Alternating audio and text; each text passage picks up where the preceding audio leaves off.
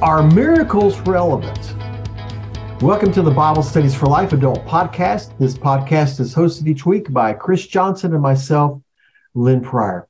And Chris, you're going to notice that when I, I asked, are miracles relevant? I didn't ask if miracles are real. I know there's a debate about the reality of miracles, but a lot of people want to write off any discussion about the matter by saying, well, it doesn't matter because miracles aren't even relevant. But does it matter? I think it does. And that's what we want to talk about today, the relevance of miracles. So we are in the second week of a study that we have entitled Confident in the Face of Hard Questions. So we're it, this is a this is a study that deals with the issue of apologetics, of talking about some of the these kind of things like miracles that uh, give where we have the opportunity to speak into uh, these topics that uh, are important for believers to have a handle on. And so I'm glad we're talking about miracles today. And so when we were developing this study that we knew we wanted to do apologetics things, I knew one name that I wanted to bring in to be a writer for this. And thankfully, he was free. And that is Doctor Freddie Davis. Freddie's with us for this podcast. And uh, Doctor Davis, thank you for taking the time to podcast with us. Well, thank you. It's my pleasure to be with you guys. Now, Freddie uh, also oversees a ministry called Market Faith Ministries. And so, Freddie, I'd love for you to take a moment, just tell us about this ministry that you have. Sure. Uh, Market Faith Ministries is a worldview discipleship ministry, and we obviously write and speak on the topic of worldview, which is, uh, I guess, sort of a uh, an area of apologetics, but it's really much broader than that. Uh, actually, my background for, for this particular topic uh, came from my uh, background as a missionary. My wife and I were missionaries uh, with the I M B for uh, nearly seventeen years, and we served in Japan for nearly twelve years, and then after the Iron Curtain fell, we ended up transferring to Latvia, and we were there for five years. And one of the things that is a missionary skill, obviously, is that when you go into a place where Uh, Christianity is not prominent or prevalent or even known, uh, one of the things that you have to do is you have to learn how to uh, communicate a Christian message across a worldview barrier into uh, a way of thinking that uh, is not even related necessarily to uh, anything that's close to Christianity. And so it, the worldview skills are kind of missionary skills traditionally. And so we, we had to learn how to do that uh, in uh, a Far Eastern country. And then I had to, uh, after we transferred, had to, to be able to do that uh, into a society that had been dominated by a naturalistic worldview, uh, Soviet communism. Uh, and so it, it kind of became second nature to me. And so when we came back to the States, Uh, one of the things that just sort of slapped me in the face was how radically American society had changed. Uh, it, it was it really came as kind of a surprise to me.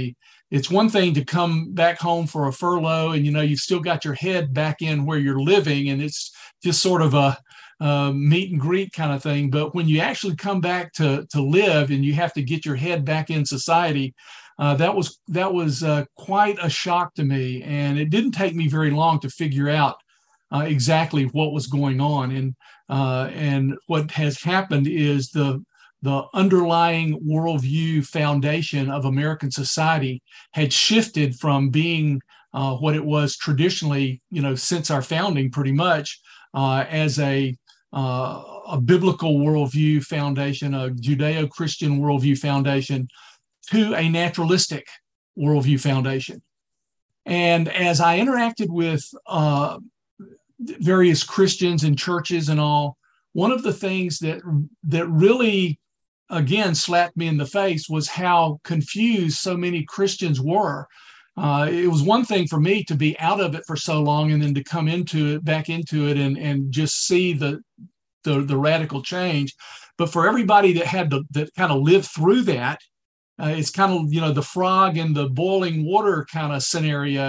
You, you realize something's not right. You realize that uh, that there's issues, but really discerning what it is and knowing what to do about it uh, seem to be very difficult for a lot of people. And the thing that makes it even more difficult is that uh, literally a worldview is a way of understanding reality. Uh, the word, you know, a lot of times seems to kind of self-define, you know, when you see the word worldview, you know, the way you view the world, but it's so much more than that. Uh, it's really how you understand the way reality is structured. And so if somebody is saying something or expressing a belief that uh, is from a different worldview from what you are, then you're not just thinking, okay, they're thinking differently. You're thinking, okay, they're saying stuff that's just crazy. It doesn't even, it's not even real. The thing is, they're sa- they're thinking the same thing back at you. And so that's the barrier that we have to cross. And since America has changed so radically with its worldview foundation, uh, it's not just missionaries now that need to, going overseas, that need to be able to understand these worldview concepts. Uh, uh, everyday Christians need to be able to do it, because uh, it, it's not unusual at all to go and um, out and meet your friends and neighbors and people out at, in the marketplace that are an atheist or a Buddhist or just whatever. And so as Christians, we need to, to know not just how to share the gospel message, uh, because that begins at an understanding of, of a biblical worldview. If you say, if you start talking about God and they don't understand uh, who God is or which God you're talking about, or, uh, or even if they don't believe in God, Uh, you've got another barrier to cross before the gospel message will even make sense to them. So, so uh, my ministry partner and I, Tal Davis, uh, and I uh, uh, were, have been doing this ministry where we do a lot of writing and speaking for churches on this topic to, to, to equip believers in how to um, express the gospel across worldview barriers. And so that's pretty much what uh, Market Faith Ministries is all about. Uh, Francis Schaeffer was one of the early persons that talked about worldview. And I remember uh, twenty-five, thirty years ago, Charles Colson was writing a lot about worldviews. And um, it, it's kind of, it seems like it just kind of cycles around, but it's, it's, it's not. You're, you're, what you're saying is this is the reality that we live in. And this is a part of some, a, a lot of the confusion that believers experience when they try to engage with people from a different worldview. Exactly. And one of the things that, um, that you know, I see a lot out in uh, among in the Christian community is that there is, you know, a certain kind of emphasis on worldview, but the emphasis is almost exclusively on a Christian worldview. And so as a, a ministry, we kind of expand that out to, to give the big picture and show where the biblical worldview fits within the big picture so that we can, you know, really understand where everybody's coming from, and makes it easier to be able to figure out how to cross those barriers. And that, of course, gets to the heart of this whole study, Confident in the Face of Hard Questions, looking at the way of helping us to articulate our biblical worldview uh, in, in light of some of these questions that the world might throw at us. Now, as uh, Freddie does talk about worldviews, let me just talk to you. If you're a leader of a group, you will find in your leader guide a Q R code. This is something we're including that's new in our fall resources. But if you'll click on that Q R code, uh, Freddie takes just a few moments. And in this context of talking about miracles, he helps us understand how different worldviews view the concept of miracles. Uh, it's very insightful what he shares there. But we are talking about miracles, and the question is, are miracles relevant? And this is the point we want to hit on, and this is that miracles are acts of God that point to Jesus and glorify him. We're going to be in the Gospel of John for this study. We're going to begin in John chapter ten, uh, an encounter Jesus has at the feast, uh, the Festival of Dedication. Before I read this passage, Chris, can you bring us up to speed uh, about the Feast of Dedication? It's Hanukkah. It is the uh, the Jewish celebration of Hanukkah. And for those of us as believers, uh, w- we don't always make these connections. Uh, but Hanukkah is essentially uh, was established to commemorate the purification and the rededication of the temple by Judas of Maccabee in one sixty-five B C. So uh, there was a there was a time under um, after the Greek Empire divided, Antiochus Epiphanes the fourth uh, came into Jerusalem and desecrated the temple. He was a wicked person, and um, he sacrificed swine on the altar. Uh, he, he he used the uh, religious uh, artifacts in ways that were uh, contrary to uh, God's purposes. So it created uh, this Maccabean revolt led by this this uh, prominent family. We know that from Josephus and from uh, the Apocrypha of, of all things. Uh, uh, if if you pick up a Bible that includes the Apocrypha, or if you just get a copy of it in First uh, Maccabees, it tells the story of this rebellion. And um, uh, three years after um, Antiochus Epiphanes, they rebel and they're victorious. And um, so they are. This is a celebration of of the rededication of the temple.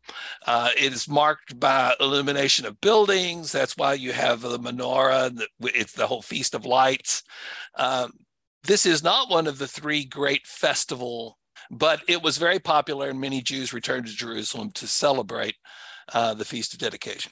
And so that's where we pick up in John ten, verse twenty-two. Then the festival of dedication took place in Jerusalem, and it was winter. Jesus was walking in the temple in Solomon's colonnade.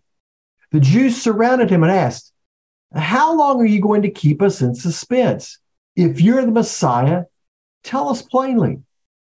"I did tell you, and you don't believe," Jesus answered them.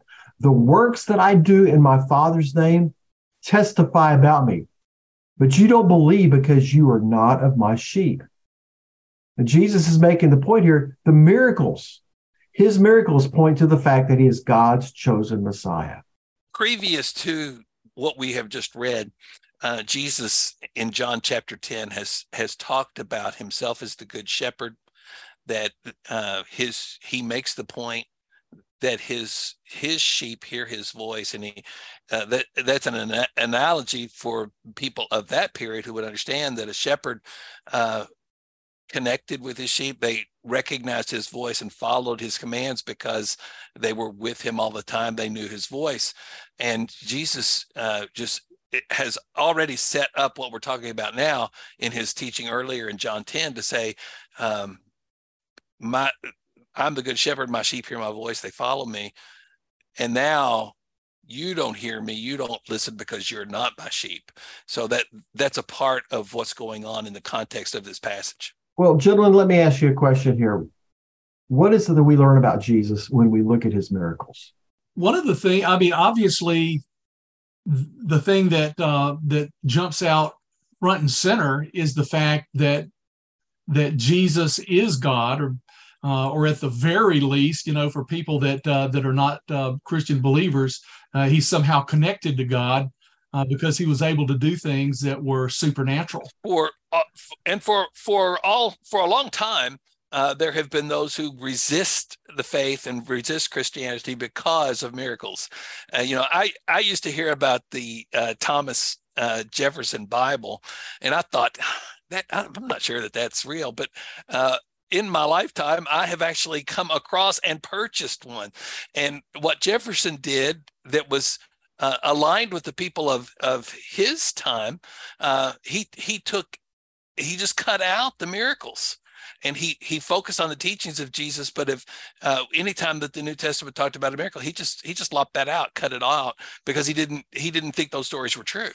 And that particular approach to theology is actually very common in uh, what we tend to think of as liberal churches, uh, churches that are um, uh, of a, a theologically liberal persuasion. That's essentially their belief that. Um, Uh, that you know the the so, the the social aspects of what's uh, what's written in Scripture is really what it's all about, and that uh, that the the the teachings about miracles or anything miraculous, anything supernatural, is really not true. And so uh, it's it seems it, it seems crazy to us as evangelicals to think that there are actually churches, but there are whole denominations that uh, that follow that particular point of view. Right now, there's a, a denomination uh, that's splitting. I, I mean, it's, it's happened a number of times over the last few years, but there's one uh, that's occurring right now. And essentially, that is the, uh, even though the there's social issues that seem to be uh, the, the main Uh, focus of it, it, actually underlying that is the fact that they don't believe that what is in Scripture is actually literally true. Right. And it, that's the whole point of us, why we wanted to have this particular study, to talk about the not just the reality, but the relevance of Jesus's miracles, because those people that say, well, uh, it doesn't matter whether you believe the miracles or not. That's not the ma- miracles are not the main thing. But the miracles, I do believe, I'm convinced, are critical because they do they point to the main thing, which is that Jesus is God. Well, and and of course the um, the the whole the whole underlying you know concept of worldview uh, comes really before the the beliefs that emerge out of a worldview. And so, if you start with the belief Uh, with a with a that has a naturalistic bent, whether they call themselves Christians or not, uh, they they don't believe that uh, that that God exists the way that he, that it's taught in in Scripture. Uh, when when you begin with the belief that uh, that there is no supernatural, or that God does not intervene or interact uh, in the world, then what choice is there but to believe that Uh, the things that are written about uh, as miracles in, in the Bible are, are not true. Uh, of course, the people of that persuasion tend to believe that their beliefs are based on science and that uh, it's more objective. But uh, the, the fact of the matter is, every worldview, no matter what it is, even people that claim to be atheists, it's based on faith. Uh, faith in the, the presuppositions of their belief. And the thing with uh, uh, with those particular uh, uh, foundations, uh, the particularly the naturalistic foundation, uh, really have nothing to that they can point to to say, okay, this is why our naturalistic belief is true. It, it's, they don't have that. It's basically, uh, this is true because this is what I believe. Let's continue this conversation by looking at a conversation Jesus had with one of his disciples, Philip. We're going to move to John chapter fourteen, and this is now it's the Last Supper discourse. Uh, this is hours before Jesus' arrest, then his trial, and ultimately his crucifixion. But in that in that upper room discourse, uh, Jesus has this conversation, and it begins in verse eight. "Lord," said Philip, "show us the Father, and that's enough for us." But Jesus said to him, "Have I been among you all this time, and you don't know me, Philip? The one who has seen me has seen the Father. How can you say, 'Show us the Father'? Don't you believe that I am in the Father, and the Father is in me? The words I speak to you, I do not speak on my own. The Father who lives in me does his works. Believe me that I am in the Father, and the Father is in me. Otherwise, believe because of the works themselves." Here Jesus is saying the miracles. He, he's saying in his own words that the miracles point to his relationship to the Father, point to his divinity. So before Philip asked this question, Thomas has asked the question uh, in that upper room discourse. Jesus had said, you know, that he is, uh, that you can know God, and um, that he's the way to God. And uh that famous verse from John fourteen six, Jesus said, "I am the way, the truth, and the life. No one comes to the Father except through me." So that's the introduction of this whole conversation about the Father. It's Jesus saying the only way to God, the only way to the Father is through me. And so he said, okay, Philip said, okay, well, great, show us the Father. And Jesus is really trying to stress, look, in a sense, you kind of, you're looking at him. You're, if you see me, you've seen the Father. If anything, look at look at the miracles. Look at what I've done, and that ought to point to that I and the Father are, are one. Yet we've also seen in the if you look at the Gospels, there's people who reject Jesus. So, what are some of those obstacles? Uh, not just of the Pharisees, but even today, What are some obstacles that prevent people from accepting the truth of who Jesus is? You know, that's a, probably a, a very interesting thing to to ponder because, uh, again, you know, we're getting back to worldview beliefs. And I mentioned earlier that uh, a worldview is a way that people understand how reality is structured. And so when they hear something that goes against the way that they believe reality is structured, it just literally does not even make any sense to them. It's like, like somebody speaking gibberish. And uh, so it just goes straight over their head. And so even if, you know, profound evidence is given, if it if it appears or it comes across to the person that's hearing it as something that is not possible, then they just they just reject it, and they reject it because they they basically don't even hear it. Uh, they, they can't they can't process it because it doesn't fit in with what they understand to be real. And so when um, uh, uh, when back in Jesus's time, obviously the uh, the the people that were rejecting Jesus, uh, they they saw the miracles.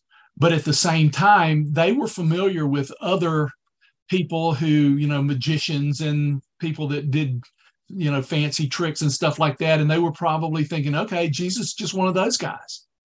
Uh, in our day, uh, w- w- when we've got uh, an entirely different worldview foundation, uh, the the thought process, like particularly with naturalists, uh, they are they're thinking, okay, Uh, this is actually not even possible, so there's got to be another explanation. And so they they just don't even process it that way. If it's somebody from, um, for instance, um, uh, an animistic worldview where they believe that there are many gods and spirits, you know, out in nature, uh, they might look at that and say, well, okay, Jesus was one of those guys, but he's just one of many. And so people process them different ways, but until God does a work in their life and they have an actual conversion experience so that so that uh, the biblical concepts actually make sense to their spirit, uh, they're going to reject it. And so that's that's kind of what we run up uh, against. And that's what was happening in, in those uh, early days, uh, you know, with Jesus himself, uh, even though Philip um, had seen the um, Jesus do the miracles. Uh, it's pretty clear, you know, not just Philip, but, you know, the other disciples too were really struggling with, uh, with, with how to process everything Jesus was saying. He still didn't fit into uh, their understanding of what was supposed to happen. You know, the Messiah was supposed to be a, a political military leader, and Jesus wasn't fitting that. And so it just kind of was, they didn't know how to process it. And so this is where Philip was. He said, you know, show it to us. And uh, and ultimately, God had to do a work in their lives and create uh, a transformation uh, once they came to the place where they were willing to open their hearts up and, and accept something that didn't fit with their previous way of thinking. So when we talk about this, um, one of the things, it, it just hit me as as you were talking, Freddie, one of the things that we deal with in the church today is that people who sit in our in our congregations are like Philip, and they're hearing Jesus. They're, we, we say things like Jesus and the Father are one, and they're going, I have no idea what he's talking about. They, they don't seem to be able to connect those dots. So it's not just people in the world, it's the people in our pews, in our churches, in the pew that where we're where we're talking, right? Oh, absolutely. Um, uh, you know, obviously, the, the very concept of the Trinity is is something that um, that does not process in a natural environment. Uh, that's an eternal uh, an eternal situation that uh, that. literally does not does just does not fit at all within a natural universe. And so if people are uh, indoctrinated with uh, you know naturalistic beliefs, even though they may uh, be Christians. They may claim to be Christians.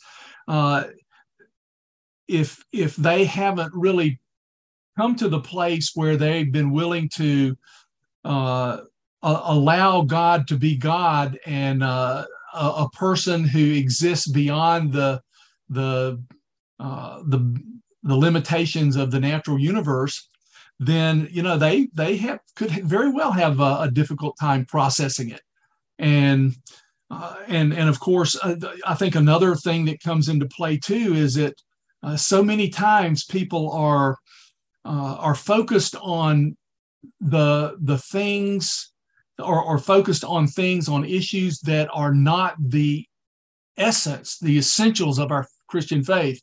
A lot of people focus on such things as Uh, eschatology or the right method of baptism, you know, these these more temporal kinds of things, or things that uh, that it's not, you know, is one hundred percent clear. And so it's easier to focus on that than actually being in a personal relationship with God through Jesus Christ and understanding all the implications of that. And so uh, I think there's a lot of reasons for, uh, for you know, what you were just saying, Chris, and uh, And but it's absolutely true. That is an issue that exists in a lot of churches and a lot of Christians. Well, when you look at the Gospels, as, as we read these and we see the miracles that Jesus did, to me, they very clearly point to this is just not just another prophet, uh, special teacher. It points to Jesus is God. And that's what he wanted. Jesus was trying to get across to Philip in this passage. But what Jesus is about to say, I had to just kind of blow their minds, because it still amazes me what the very next thing he says.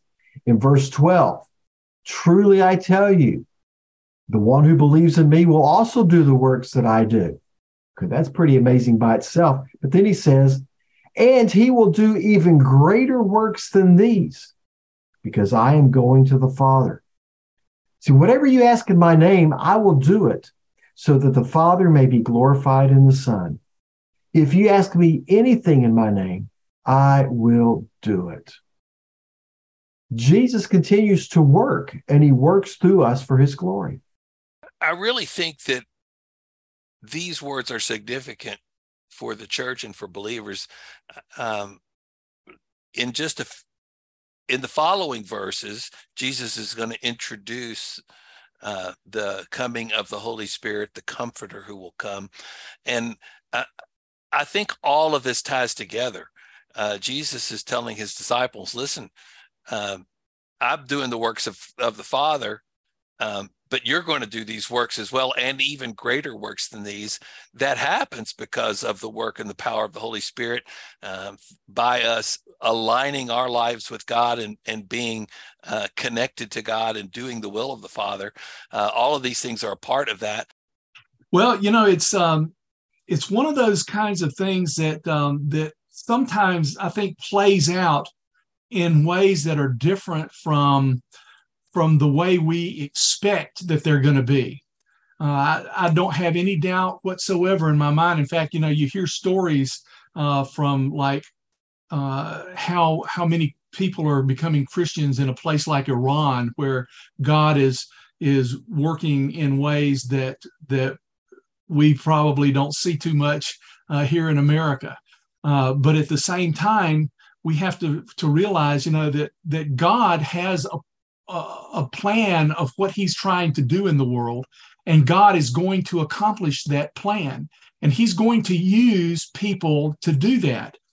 And a lot of times the way that God uses us and does that uh, may not seem like it's as dramatic as what these verses are saying, but it is. Uh, when God is doing his work and he's changing people's lives and he's accomplishing Uh, the purpose that that he has set out uh, to bring the world to himself, uh, th- there's no greater miracle in existence than than that. Uh, you know, I, I remember back when um, when I was uh, in college, and you know, shortly thereafter, it was the time of the Jesus movement, and uh, and. a lot of the people that I was around and, and the, the the situations that I was around, you know, God was doing some some very uh, amazing things, uh, bringing people to Christ, even very, uh, even a lot of people that you, you wouldn't uh, think would even be considering Christianity. Uh, but, and, and God was doing a real kind of dramatic work in my own life. But at the same time, it didn't seem like, okay, I was, I wasn't like going out and performing miracles, healing people and, and that kind of thing. But, uh, you know, you, I look back on it now and see the massive amount of, uh, work that God did during that time. And you see how many people came to know the Lord and how, uh, how many people, you know, entered into Christian ministry, you know, from God's calling. And you look back on it now, and it was nothing, nothing short of a of a miracle. It was nothing short of uh, just a massive revival work of God. Even though, um, uh, even though it didn't maybe outwardly look the way that we might envision it looking. And I think the same thing's happening today in a lot of places. Uh, you know, that um, uh, that Asbury revival that uh, that went on uh, up in in that. Uh, that college, and then the people that left there and have gone all over. And you hear, if you listen to, you know, Christian uh, circles a little bit, you, you you can you can see where God is still doing a work all over the country because of that one thing. Uh, but if you're if you're not um, uh, listening to those kinds of uh, media or the places where that's being talked about, you might not even know it's going on, but but it is, and it's a it's a miraculous thing that that uh, is is amazing. There is no greater miracle than that of a life that's been transformed by Jesus Christ, and that's a miracle that still happens today. I love that passage, and I love that Jesus tells us if we ask Uh, in his name, if if we are aligning our lives with him, if we're asking according to to his will and his purpose, uh, that opens the door um, uh, for God to work in mighty ways. And so the power of prayer is that we we ask in Jesus' name, we ask according to his will, according to his purpose. Um, if it's about him being glorified and people's lives being changed for the glory of God, um, God's saying, yes, I'm going, I'm, I'm all in um, on answering those kind of prayers. Yeah. And I think that's a, a real key concept too. That, and I'm, I'm glad to hear, you know, you bring that up uh, myself, that uh, uh, God's not going to just do stuff because we want it done. He's, he's got something that he's trying to do. And that's where, when our lives align with him, that uh, things really happen. Miracles are acts of God that point to Jesus and glorify him. Gentlemen, thank you for another good conversation around this study. It's great to have had this conversation. We appreciate those of you who are listening to your podcast. Uh, we realize we're dealing with some weighty, heavy kind of things here. And so we're delighted that you're listening. We hope this is helpful to you. Uh, Freddie will be back with us in a few weeks. So Freddie, we'll look forward to you uh, being with us as we talk more ab- about uh, being confident in the face of hard questions. Thank you. My pleasure. And we hope all of you have a great Bible study this week.